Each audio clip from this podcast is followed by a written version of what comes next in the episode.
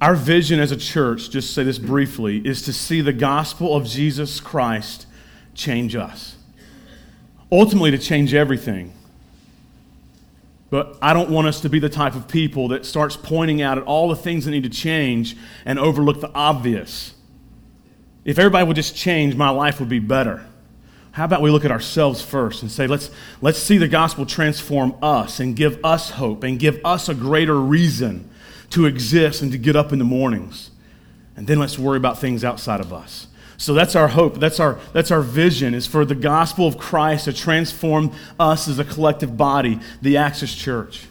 So, what this means is that the, the mission of the Axis Church is to exist as a God glorifying, God famous, not robbing him of his glory, because he will not tolerate that, the Bible says.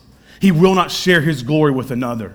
So, we're careful to give him the glory and the praise and the honor, the respect, making us second him primary and all the time. We exist to be a God glorifying, gospel centered. We're going to unpack the gospel these next six weeks. And you'll understand more and more what we mean by gospel centered. And missional, meaning that we're, we're active. We're not just Christians in mind, but we're Christians in heart and in deed. We do life here in Nashville, in Germantown, in Salemtown, just as if we were in China just as we were in Russia trying to start a church, taking the hope to the people, explaining why we're here, explaining the mission that we're on, explaining that we are representatives and ambassadors of Jesus Christ to, to bring them hope. Missional. Disciple making. We exist to be a disciple making church, to see men and women become like Jesus and see those on the trajectory of becoming more and more like Jesus, help others become more and more like Jesus. To where it doesn't all bottleneck at the top with the pastors of the axis, but you are prepared for the ministry and you are making disciples. It's not the task of a class or certain pastors. And then finally, a church planting church. Our vision is to see 150 new little churches like the Axis all throughout the various unique, distinct communities of Nashville, Tennessee, and its surrounding suburbs. So, in a sentence, the vision is to see the gospel transform everything. The mission is for us to exist as a God glorifying, gospel centered, missional, disciple making, church planting church. We're on this trajectory. This is our work, okay? So, welcome to the mess of what that means, okay? To the authentic, to the real, sometimes just dirty, just openness community of what it means to try to do life with, with one another. So, welcome to that. Today's our very first Sunday working through our six week series of Gospel 101. Our hope is that by God's grace that we will learn more clearly the grand central truth, the grand theme of the Bible the Bible's big picture pointing to the hope that is found solely in Jesus Christ. This is our task that's before us these next six weeks. Consider truth. Have you ever wondered, pondered, thought through, blogged about truth? What is truth? Reality. What is ultimate reality? The majority of us, I believe, if not all of us, have asked this similar question. This is significant. A, a question that, that we've asked lots of times, wanting to, to find hope and, and to find such hope that we can hang our life on it, that we can not just place our brains, but place our hearts and our actions on it, like a, a true center to our life. That one truth. Like, what is truth? I want to live in the truth. I don't want to be at the end of my life and wish I've done things differently because of something I learned in my 80s. I want to live a life on a trajectory of truth and knowing truth greater.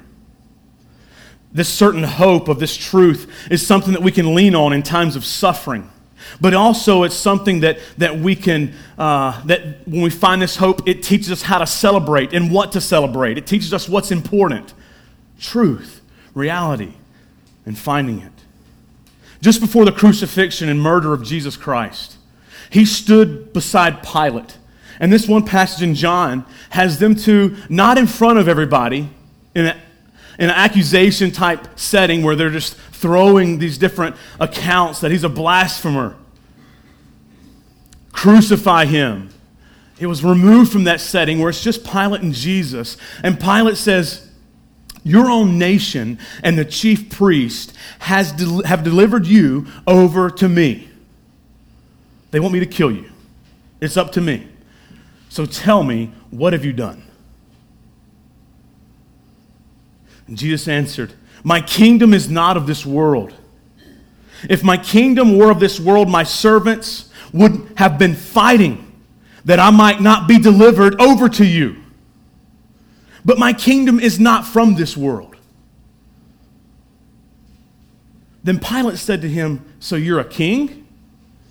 And Jesus answered, I love this. I, I, laughed out loud when I read this earlier. Jesus answered, You say that I'm a king. It's amazing to me. So, so you're a king. He's like, You say that I'm a king. For this purpose, I was born. For this purpose, I've come into the world to bear witness to the truth, to bring the truth, to tell the truth. Everyone who is of the truth listens to my voice. Then Pilate said to him, What is truth?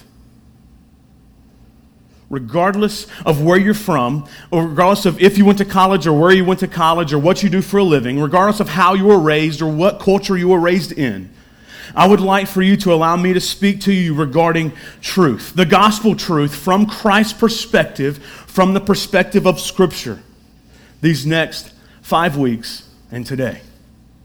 You see, I was raised in church, but I wasn't changed by these truths that we're going to be unpacking today because I was blinded by my personal search of simply trying to fit in.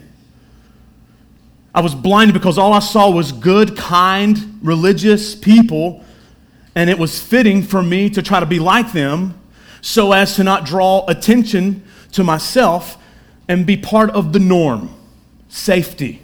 If I can just fit in, I just want to belong. And it's something in every one of us. We want to belong. And so that desire that was in me became most important, not the search for truth, but the search to, to fit in. And so I was blinded by all these deep, meaningful, hope giving truths of the gospel.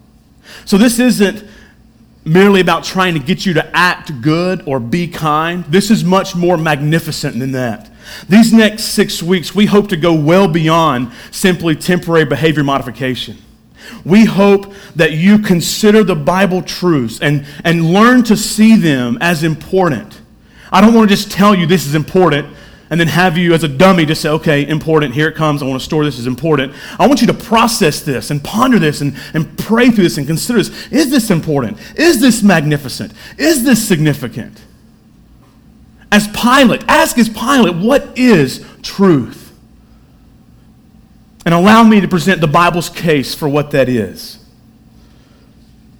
Because I believe that here in the gospel, that you see information and you read information and you hear information, the most glorious information that your ears could ever hear, that your brain could ever comprehend, and that your heart could ever feel and be moved by. So let's pray as we begin. And I want you to pray with me. I'm going to pray for us all aloud. I would like to ask you to pray silently, personally, and ask God, show me the truth. As simple as that as we get into our time today. And, Christian, would you pray this prayer? Show me the truth. Christ daughter, would you pray? Show me the truth. And, Christian, would you also pray that, that God works in you in such a way that your mind and heart be joined together, resulting in change, changed by this truth? Let's do this. I'm going to give you a few seconds just to get a head start, and I'll catch up.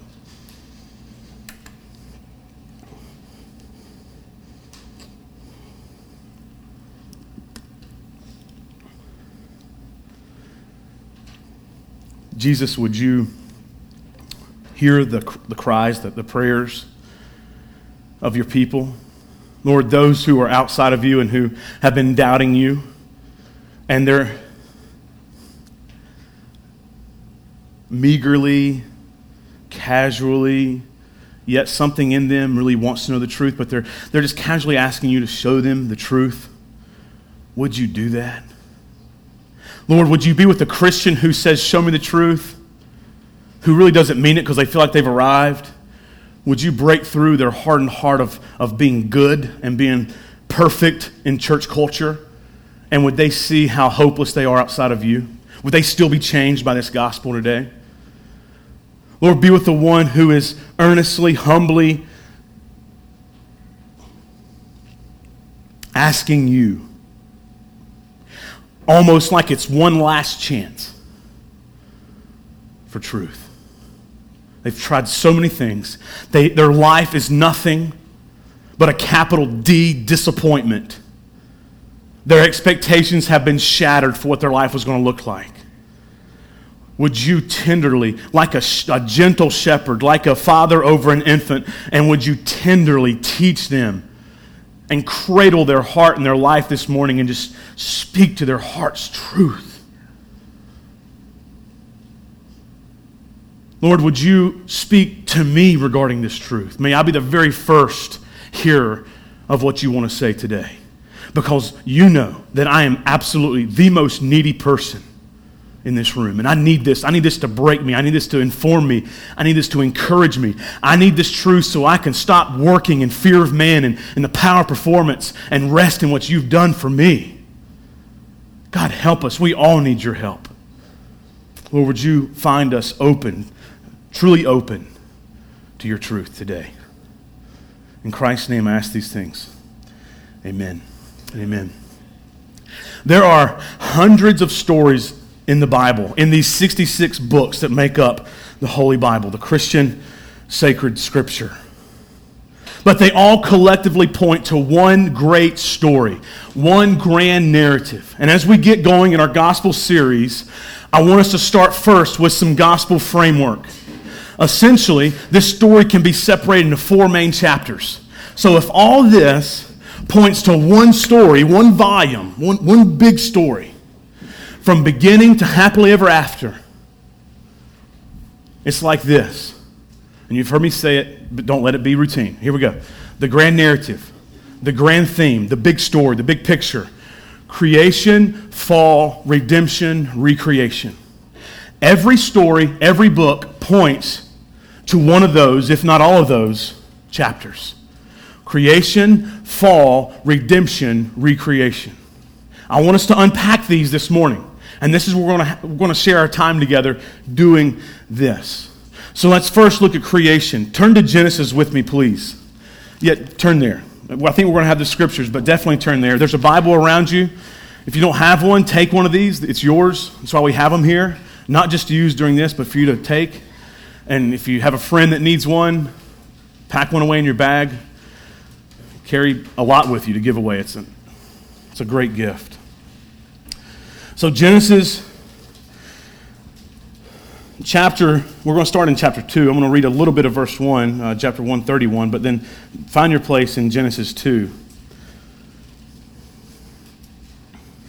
Genesis 1, summarizing all that God had created and made. We have 1 verse 31. And God saw everything that he had made, and behold, it was very good. Creation. There's peace. There's a true acting authority. There is everything working in subjection to that authority. There is a beautiful cycle of how things work. Nothing is dysfunctional. There's no pain, there's no cancer, there's no anxiety. Everything from the one who is perfect, not subject, subjective Jeremy, but the objective creator says, very good. Then, chapter 2, verse 7 Then the Lord God formed man of dust from the ground and breathed into his nostrils the breath of life, and the man became a living creature. And the Lord God planted a garden in Eden in the east. And there he put the man whom he had formed. And now out of the ground the Lord God made to spring up every tree that is pleasant to the sight and good for food. The tree of life was in the midst of the garden, and the tree of knowledge of good and evil. So he created this garden. In the middle were two trees. Significant, much more magnificent trees tree of knowledge of good and evil, and the tree of life. Jump down to verse 15. The Lord God took the man and put him in the Garden of Eden to work it and to keep it. very first job was an organic gardener. You like that? And the Lord God commanded the man, saying, You may surely eat of every tree in the garden, but of the tree of the knowledge of good and evil you shall not eat. For in the day that you eat of it, you will surely die. Okay, right there. Creation, now we see the result death, die, fall. Creation, fall, redemption. We're going to see what he means by die. Then the Lord God said, It is not good that the man should be alone. I will make him a helper fit for him. He creates all this thing. He says, Very good, good, very good, good. He gets the man, he sees him by himself, and he's like, This is not good. He needs a helper. This is not a good thing happening here. Verse 20 The man gave names to all livestock and to the birds of the heavens and every beast of the field. But for Adam there was not there was found there was not found a helper fit for him. So he was given the task of pairing and naming all these things. Okay, so he's naming all these animals and he's watching that God created a male and a female, a one and another. Like it's like there's there's two distinct different animals, but they look a lot the same and he's naming them and sending them on their way. And he's kind of realizing, like, everything's paired except me. So not only did God see that it was wrong, God orchestrated him to be over the naming of these animals to get the point that, oh, wait a minute, I kind of feel left out here. I won't go any more graphic than that. Okay. So the Lord God caused a deep sleep to fall upon the man, and while he was asleep, took one of his ribs and closed up its place with flesh. So he's a surgeon here. And the rib that God, the Lord God had taken from the man, he made, or literally built. I like that he formed man. Like I can, I can form something out of clay found from the riverbank, but he built a woman. I love that distinction. Already you see something more magnificent and precious than just this ogre who's meant to oversee the garden. I just see women as just that, that precious prize. Love that. Just even the detail in how he writes this story. Not that all guys are ogres, okay, guys, but you know what I mean. Like we. Anyway. And the rib that the Lord God had taken from man, he made, built into a woman, and brought her to the man. Verse 25, and the man and his wife were both naked and were unashamed. Were not ashamed. It's beautiful. There's harmony, there's peace, there's perfection, there's oneness, there's communication between God and man, between God and woman. This is what we're trying to get back to. This is contentment. This is more than contentment. This is true satisfaction. Contentment is just saying, well, I'm going to deal with the situation I'm in. This is pure satisfaction. There is nothing wrong with this situation. Chapter 3. He said to the woman, Did God actually say to you, You shall not eat of any tree in the garden? And interesting, he told Adam. So you see how he's trying to say, Did he actually say it to you? I know he said it to Adam, but he say it to you? deceiving here. You see this. He said to the woman, Did God actually say to you, You shall not eat of any tree in the garden? And the woman said to the serpent, We may eat of the fruit of the trees in the garden, but God said, You shall not eat of the fruit of the tree of life that is in the midst of the garden, neither shall you touch it, lest you die. Speaking truth. But the serpent said to the woman, You will not surely die, for God knows that when you eat of it, your eyes will be opened, and you will be like God, knowing good and evil. So when the woman saw the tree was good for food and that it was a delight to the eyes, you see, that's the result of being deceived. She actually saw it as helpful. She felt like she was doing the right thing. Pure deception. And that the tree was to be desired to make one wise, she took of its fruit and ate, and she also gave some to her husband who was with her, and he ate. Then the eyes of both were opened, and they knew that they were naked. And they sewed fig leaves together and made themselves clothing, coverings, loincloths. Shame. You see? Already resulting in a piece of that death that he was speaking of. There's already now some separation. I need to, I need to have something between God and myself. There's already shame here. And they heard, verse, verse 8, and they heard the sound of the Lord God walking in the garden in the cool of the day. And the man and his wife, stop there for a second. Who knows how long it had been since they were created? I do know they've enjoyed peace and harmony and fellowship with God.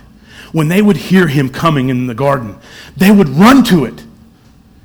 They would run to it. They would know that distinct sound, much different than any other animal. They would hear him coming to them. I don't know how that worked, okay? Just work with me here. And they would come in and they would be like, This is God. Let's go run to meet him. But something is different here, something is distinct. This shame is producing something else in them. He says, the man and the woman, they heard God, and the man and the woman hid themselves from the presence of the Lord God among the trees of the garden. The very things they used to try to run around to try to get closer, they now hide behind out of fear, out of guilt. But the Lord God called to the man and said to him, Where are you? And he says back, I heard the sound of you in the garden, and I was afraid because I was naked, and I hid myself. Words that he has never uttered before. He said back to Adam, Who, who told you that you were naked? Have you eaten of the tree of which I commanded you not to eat? And the man said, Notice he didn't say, Yes, I did. Automatically now you see deceit breeding deceit and lie and guilt to try to cover up. He says this Well, the woman, not the woman that I have, he's already shifting blame from her back to God. The woman that you gave me, so I'm out of this thing by two ways. It's her fault, and then you made her. See this the shame, this guilt, trying to shove it as far away as possible that he could. She gave me the fruit of the tree, and I ate. Which he should have said, I ate. But the shame. Then the Lord God said to the woman, What is this that you have done? The woman said, The serpent deceived me, and I ate. Again, she confesses, but she makes sure that he knows it wasn't her, it was kind of something else that led to this. And then he goes through in the following, feel free to read it later today. We're not going to spend time here. But he goes through and basically gives curse. He curses the serpent which basically makes it slither on its belly the rest of its days, pointing to the cross, and his head will be crushed, which is exactly what Jesus Christ did on the cross. So we're going to get there. But he also says to the woman, You're going to have pain in childbearing. You're now going to have to submit to this man. And then to the man, he says, Your work is going to be without, not without sweat. It's going to be, the ground's going to be harder to work with. You're going to have to earn everything parts of the curse. But notice with me verse 21. And the Lord God made for Adam and for his wife, Eve, garments of skins and clothed them. Already you see a merciful, generous, loving God. Had they gotten what they deserved, it'd be over. He said, The coverings that you have made out of fig leaves, I'm going to shed blood and give you animal skins, already pointing to what Hebrews says without the shedding of blood, there is no remission of sins. You cannot forgive sin without the shedding of blood. Already, God is pointing to, remember the grand theme? Creation, fall. He's already pointing to that redemption through this act right here. And what a loving act to still bear with man. What a loving act to pursue man anyway. Man left alone, I think, would still be running in the garden, running far away as he could from God. But it was God who called to him and said, Adam, where are you? My hope today is that myself, along with you, as we hear this, that we would hear the Lord say, Jeremy, Sam, Jacob, Chad, Rebecca, Lacey, Kim, where are you? I want to give you some truth. I want to encourage you. I want you to see me as merciful and loving and gentle. I want you to see what I did to be able to have a relationship with you. Let's keep moving. This is the creation aspect. This is the fall where we see here it's entered into separate. We've entered into separation, hostility, unpacking more and more what it means to die. So we were sent out, as you can read later in, in Genesis uh, 4, we were sent out from the presence of God, our first parents, Adam and Eve, speaking on behalf of them. We were sent out away from the presence of God. Now there's division, there's hostility. There's actually, he says, he placed a flaming sword with, a, with an angel to separate the two in the garden. We don't know what to do with this guilt. We don't see a way out we are desperate for a Savior. We're desperate for someone to come and reconcile, to bridge the gap between where we are and where God is. Enters the God man Jesus Christ. We celebrate this at, at uh, Christmas. Consider John 14, 6, the very words of Jesus Christ. I am the way. Very specific. I am the way. I am the truth. I am the life. Let's go back. Genesis. Death. You will surely die. Separation. Fear. Guilt. Life. I'm the way, the truth, and the life. No one comes to the Father except through me. What? Wait a minute. No one comes to the Father except through me. I thought I heard that right. So there's a way to the Father, there's a way to peace, there's a way to hope. I'm the way, the truth, and the life. No one gets to the Father except through me. Through Christ, we get to the Father. We know Jesus as the way, the truth, and life. So if we consider him as the way and work through him as the means to the Father, and we assume and, and we work with the framework that he's the truth and consider his words and his claims to be perfect, then we have the way. The way back to the Father, the way back to the garden before sin. Peace, harmony, con- more than contentment, satisfaction. Hope. This is a hope. We can hope now in Christ because he says that he is the way, the truth, and life. We can go there. Now let's see exactly what he did to be the hope, to be the, the way, the truth, and the life. Go to Ephesians chapter 2. It's to the right, a good bit. Go to the right. Ephesians chapter 2.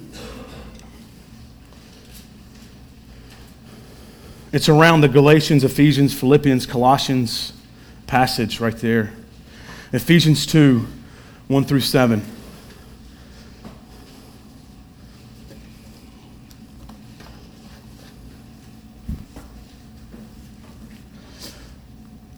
Okay, here we go. We're going to find the fall in the first three verses, and then we're going to get a picture of redemption in the next four. You ready?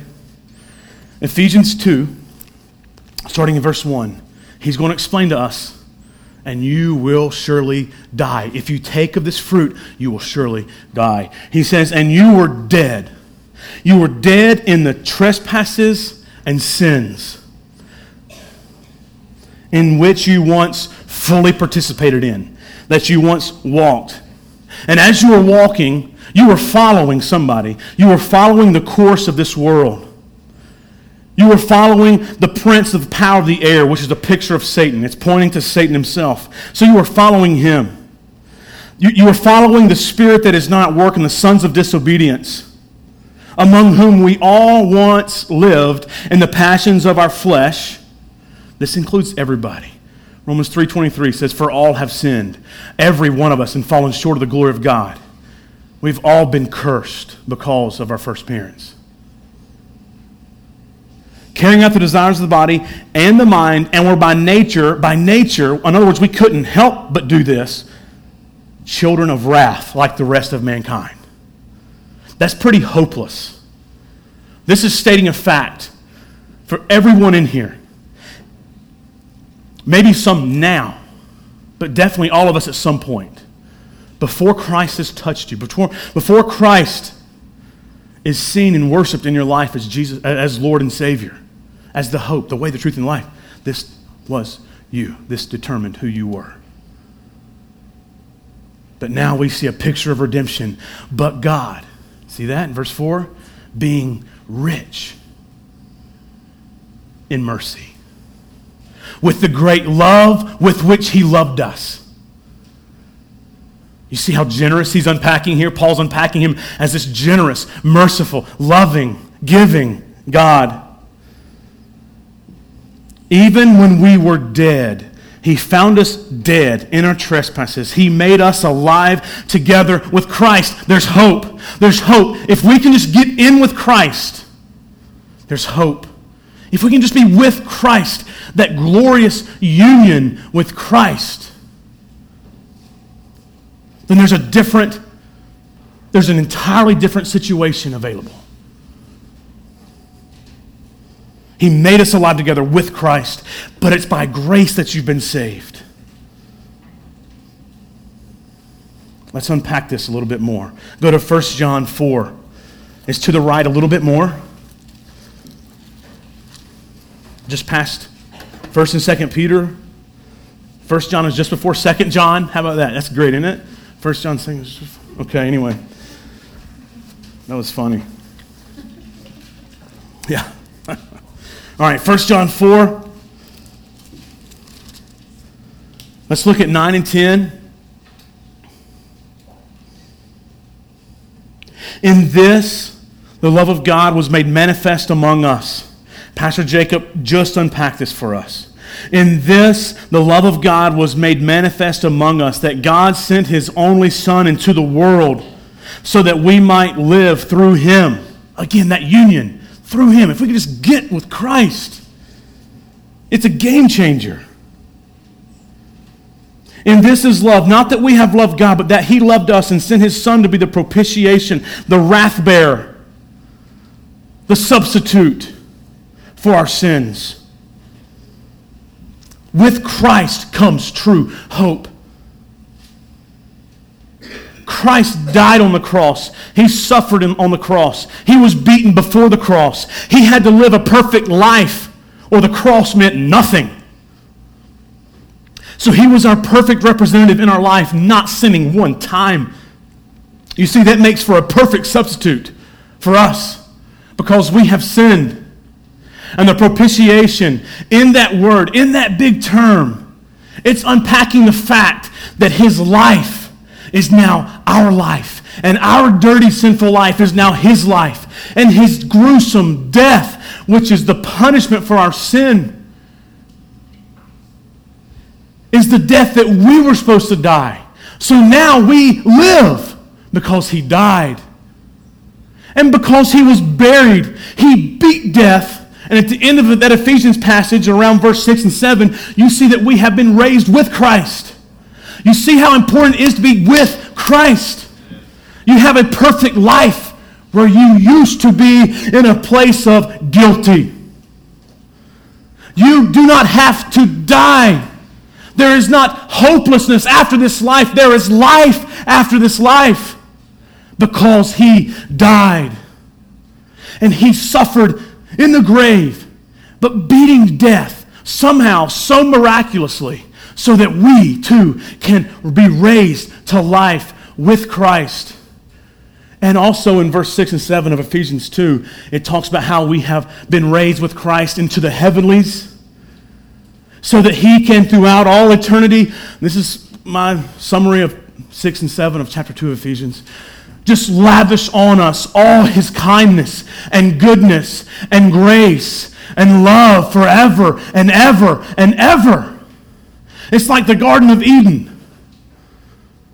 If Garden of Eden was water, it's like eternity's like trying to stand in front of a fire hydrant wide open. It's just beauty, it's peace, it's, it's love, it's satisfaction. This is what we have if we can get in with Christ. We can't do this on our own. We got to be with Christ. So let's keep working.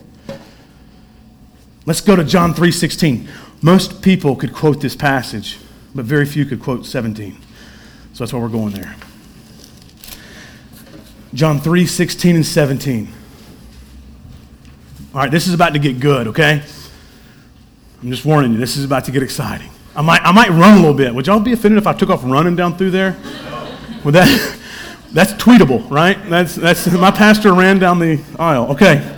Um, I'm a big boy. When I start running, like things happen. Okay, just want, just want to warn you. Okay. Momentum is different for a big guy. Something we can't stop. Okay, John 3, 16 and 17, a little bit of 18. For God so loved the world that he gave his only son. Motivated by his love, he gives. He gave his only son, Jesus Christ, so that whoever believes in him, again, that union in him, it's so essential. In him should not perish, should not die. If you eat of the fruit, you will surely die. But if we're with Christ, you will not die, but have eternal life.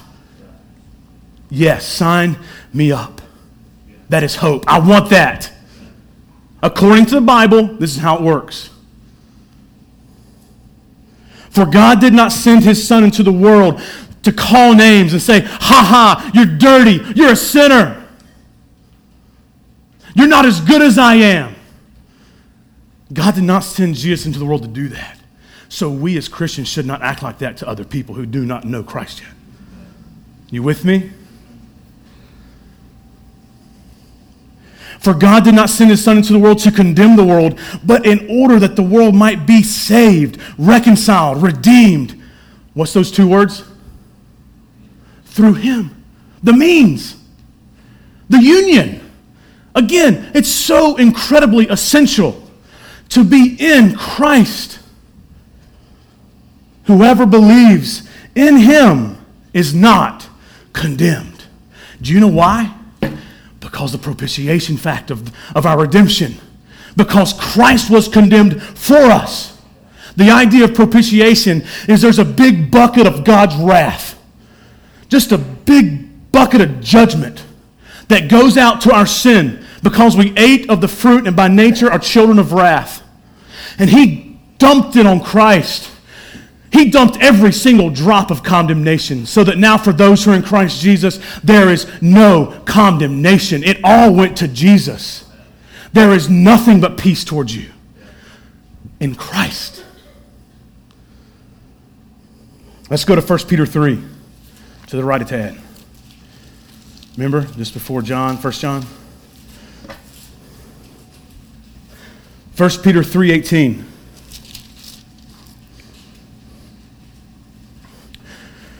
1 Peter 3:18 For Christ also suffered once for sins. There's, there's no other suffering needs to happen for sin. That's what I just said. The righteous Christ for the unrighteous us. That he might bring us to God he might deliver us to God. How does he do this? By being put to death in the flesh, and yet we are made alive in the spirit. This is at the essence of the gospel. Okay?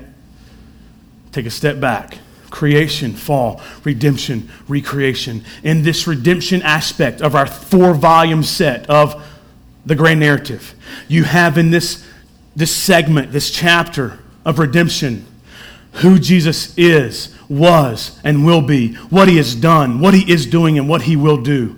That redemption piece, so climactic. It is beautiful, it's glorious. And it's where we read all that we have done, and yet we see Christ say, I'll take the punishment for that. I'll take the punishment for that. I'll take the punishment for that. So that by the time we see the end of our life, it's like nothing but, but perfect. We, in Christ, God sees us as having not sinned and having always been perfect. Because Christ never sinned and he was always perfect. And he took our punishment. One last passage here, 2 Corinthians 5:17. Go to the left just a little bit. 2 Corinthians 5:17.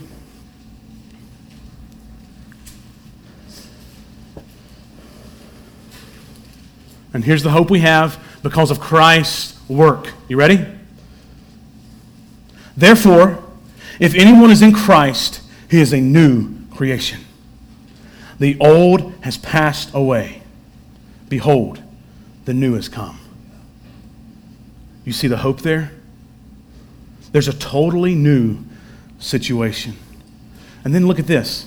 All this is from God, he says, who through Christ reconciled us to himself. Verse 19. In Christ, God was reconciling, redeeming the world to himself, not counting their trespasses against them, not counting their sin against them, but rather on him. He's removed the hostility, only leaving peace. Verse 21 For our sake, he made him to be sin, who knew no sin, so that in him we might become the righteousness of God. For our sake, he, God, made Jesus to be sin, who knew no sin, so that in him, in Christ, we might become the righteousness of God. This is hope. This is now a redeemed relationship with God. We now have life we now have a reason to live. You see, the life of a Christian is a life of response. That's all it is. It's a life of thanksgiving. It's a life of, whoa, are you kidding me? There's nothing too hard for me to do that, that you could ever ask of me. I will do anything because of how much you've loved me. Who am I to say that's too much to ask? Look at what you did. Look at, look at who you sent into the world for me. And on the other hand, for seasoned Christians in particular, we think that our righteousness, our good deeds, our good acts, kind of make God a little bit more proud of who about us. That, you know, I'm, I'm glad I saved Jeremy. I mean, look at all he's doing. Like, man, that's not how God is towards me. He looks at Jeremy and sees Jesus. He doesn't see me. If he saw me, I'd be in trouble. If he saw you, you'd be in trouble. But he sees Jesus for those who are in union with Christ, in Christ. So I can do nothing good enough to make God say, ah, that's impressive. I can do nothing so bad that God says, ah, man, I wish he hadn't done that. He sees Jesus, always perfect. That's my boy. never messing up, always doing the right thing. If it wasn't for Christ, I would be in a big, big bucket of trouble. But because Christ did what he did, I now do not fear death. This is not what I'm supposed to say necessarily. I'm just being honest with you. I don't fear death. Death is not something that makes me anxious. For the Christian, death is the doorway out of this life to a place where we can no longer sin, where there's no longer cancer, where there's no longer sickness, there's no longer trying to match up to somebody else, there's no longer peer pressure, there's no, have, no more having to fight temptation, there's no more having to deal with others. and having to work through and try to fight this and fight that. It's like, man, up there there's peace and there's no possibility of sin. Give me that. Who wants this over that? A deceived man. A man or woman who has not seen Jesus Christ for who he really is. For someone who has sought truth everywhere except in the true words of Christ himself. I believe that if you see Jesus for who he really is and you see you for who you really are, there is not a chance that you wouldn't just hurl yourself at Jesus. This is redemption. This is love. This is where we're considered God's chosen bride, his child. We have been adopted. All this language is so loving and beautiful through Christ. Now, recreation, briefly. Go to Revelation towards the very back. This is a shadow of things to come. Just as he changes us, the new kingdom is going to be changed. This perfect kingdom that's going on right now, where there is no chance of sin. We were singing this. Beckler, this is the very first song that you sang with us today.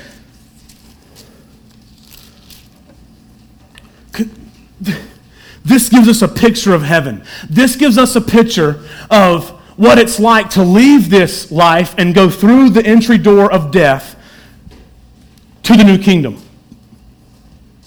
This is what's happening right now. You ready for this? No, you're not. You're not ready. You're not ready. Then, verse 11, then I looked and I heard around the throne and the living creatures and the elders the voice of many angels, numbering myriads and myriads and thousands of thousands, or literally, as Pastor Jacob was informing this morning, this means like thousands times a thousand times a thousand. All these saying with a loud voice, Worthy is the Lamb who was slain. This is post cross. This is rejoicing for a reason. Worthy is the one who was slain. Worthy is the Lamb who was slain to receive power and wealth and wisdom and might and honor and glory and blessing. And I heard every creature in heaven and on earth and under the earth and in the sea and all that is in them saying, to him who sits on the throne and to the Lamb be blessing and honor and glory and might forever and ever.